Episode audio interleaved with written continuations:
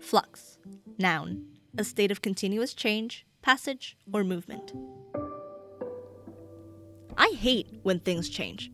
It can be something as small as a haircut, or something as big as moving away from my home country.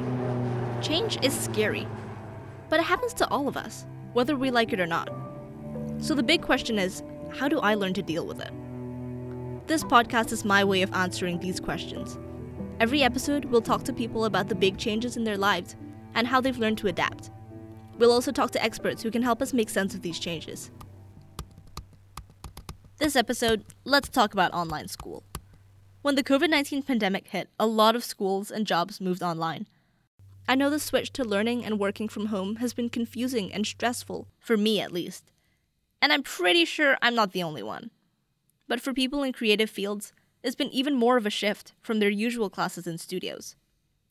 For third year dance student Annalise Grammacione, dance has always been her way of expressing herself. I feel like I am meant to be dancing when I'm dancing. Um, it just makes me feel whole, happy, healthy, and I just feel like I'm doing the right thing. Which is why she didn't mind the hectic pace of Ryerson's dance program, in which she danced three to four hours a day, attended electives, and worked out daily. But with the pandemic and online school, she's finding her days pretty empty. I still have classes every day, but instead of dancing three to four hours a day, I only have uh, a one, one and a half hour class. I really wasn't expecting to struggle as much as I did. I think, especially in September, it's just that whole shock of, okay, I am dance, I am learning how to dance through a screen. Understanding that first was very hard. And then to physicalize that was very upsetting. I was very upset Take a second and imagine that one day you're dancing in a wide open studio with people all around you. And then the next day, you're dancing in your tiny living room, bumping into chairs as your family sneaks in and out of the room. How would you feel? Just finding the space, I think, to move in my house was really difficult. Having my family cooperate with using the space in the room, trying to keep quiet so I could focus, really, really hard. And finding space isn't the only issue for dancers at home. Being separated from her friends has made it hard for Annalise to find inspiration. I miss my friends. I am I am very big on friends. My friends are like my family and I seriously mean that. They're all like my brothers and sisters and my friends inspire me so much and a lot of their ideas and a lot of what we talk about inspires a, a lot of my movement. So to not have that inspiration because of COVID was so hard. One of my best friends, we send videos to each other, just hyping the other person up, reminding them that they're doing well. And I think reminding each other that we're all in it together. Everyone is struggling the same way. Uh, and just knowing that I'm still a part of something and I'm still loved and cared about by people that I still can't see is is really helping me get by. For Sierra Kellman, another third year dance student, the lack of community makes it difficult to keep motivated during this online semester.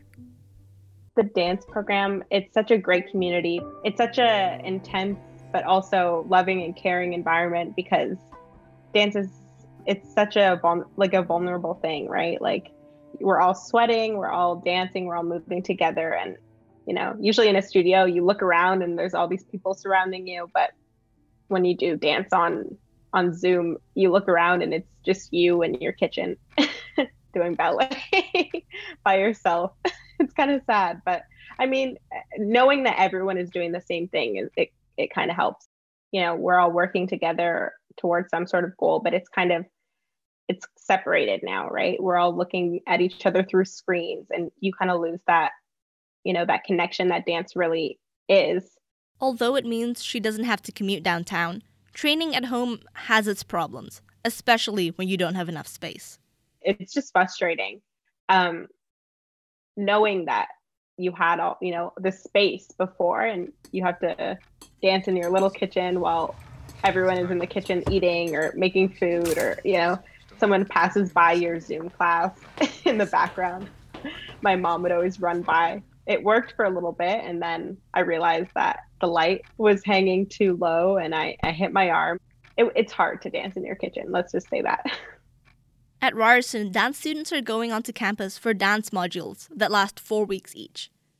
But even being in the studio doesn't feel quite right for Sierra. It's crazy because everyone's all masked up and you have to sign in and you have to sanitize so many times until your hands are just so dry. And everything is very intense. It's a lot to handle, right? Like it's this new normal. Um, our professor, like our teacher, uh, Vicky, she says we're back in the studio, but not business as normal. It feels like it's it's normal because we're in this space that we we know and feel so comfortable in, but it's not because everything has changed. So, what can we do to deal with big changes as they arise? Dr. Diana Brecher, who heads the Thrive RU initiative at Ryerson, has developed a five factor model to cultivate and build resilience. The key points of her training are mindfulness, gratitude, optimism, self compassion, and grit. If we acquire and build skills associated with each of these five things, we are much more likely to be able to bounce back when we face adversity.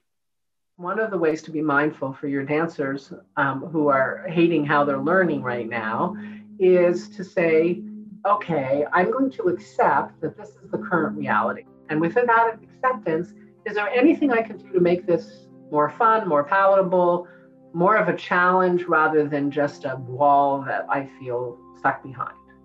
Secondly, is there space for gratitude in this? Can you think about it from that perspective, not just what's missing, but what is actually possible? Thirdly, can you think about what you're doing from an optimistic frame of reference? Um, rather than thinking, oh, this is going to be this way for the next year or two, is what can I do about today? Self compassion, which is recognizing that no one is finding this easy.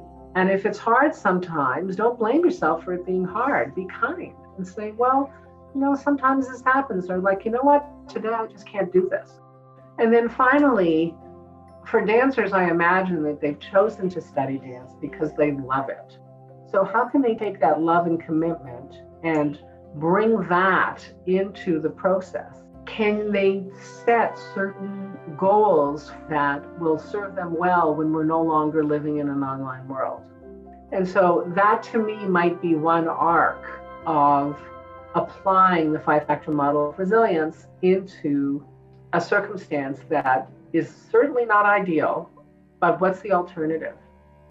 Dancer Annalise Grammacione has channeled her months in isolation into self reflection and a personal dance project on growth and change. You have so much time to think about your life.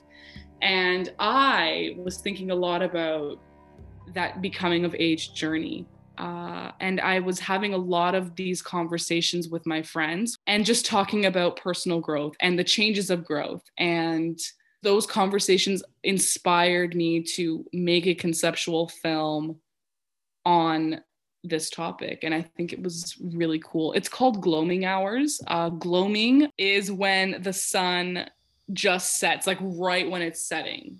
COVID also allowed me to appreciate nature. All of these laws are changing every day. All these cases and every everything is changing every day but something that is that sustains and something that hasn't changed is the sun rising and the sun setting and the moon coming up and the moon going down. Change is a constant in our lives. Like annalise and sierra sometimes we're thrown into a situation that we're not ready for or that stresses us out. But we can bounce back Maybe things are different now from what we're used to. Maybe we're dealing with changes we can't control. But we're in this together. Let's be mindful, grateful, and optimistic. Let's keep up our self compassion and grit. And we'll be okay. Thanks for listening. We'll talk to you next time on Flux.